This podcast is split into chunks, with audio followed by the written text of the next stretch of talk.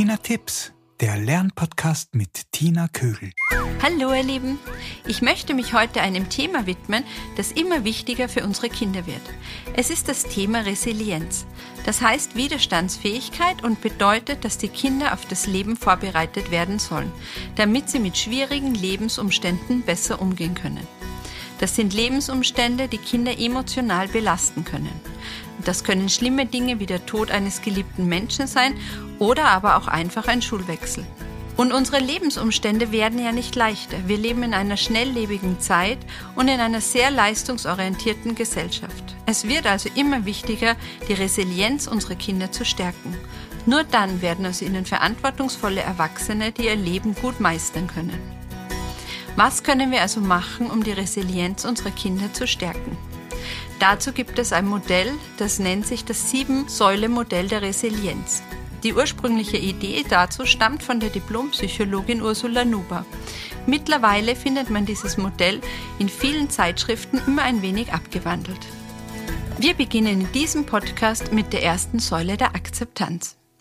Hierbei geht es darum zu akzeptieren, was gerade ist, aber in einem positiven Sinn. Nicht negativ, indem wir sagen, so ist es halt, da kann man nichts machen, sondern indem man positiv das Hier und Jetzt annimmt.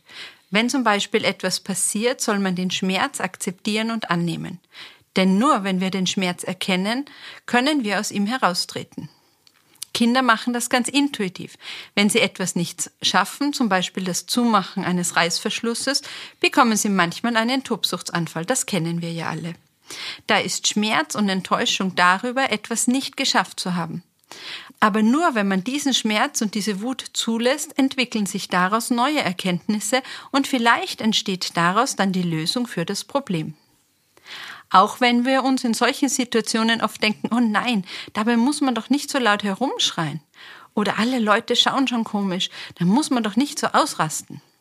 Am liebsten würden wir das Kind dann zurechtweisen oder aus der Situation gehen. Am liebsten würden wir sagen, schrei nicht so rum, das ist doch nicht so schlimm. Komm, ich mach's dir zu. Oder wie geht es euch in solchen Situationen? Ich weiß, man hat nicht immer die Geduld und die Kraft, richtig zu reagieren. Und trotzdem sollten wir es immer öfter versuchen. Besser ist es nämlich, die Wut und den Schmerz anzuerkennen. Damit stärken wir unsere Kinder für das spätere Leben. Wir können zu ihnen zum Beispiel sagen, ich verstehe, dass dich das jetzt wütend macht. Wir können den Kindern helfen, indem wir ihre Gefühle benennen und ihnen erzählen, was sie gerade erleben oder ihnen signalisieren, dass wir für sie da sind. Etwa so. Das macht dich jetzt wütend, oder?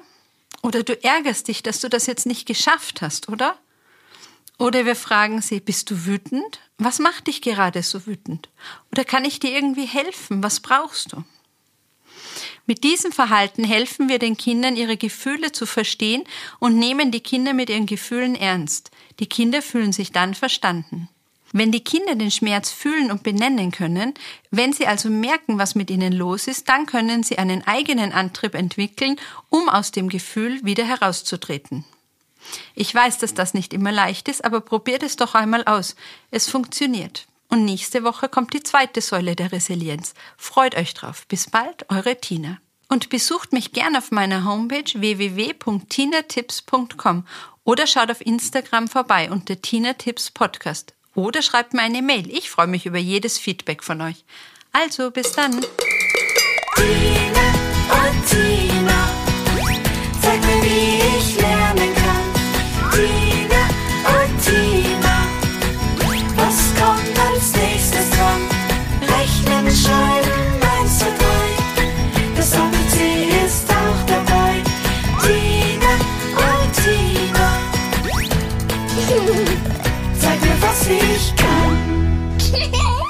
Dieser Podcast wird produziert von der Agentur Nordhang.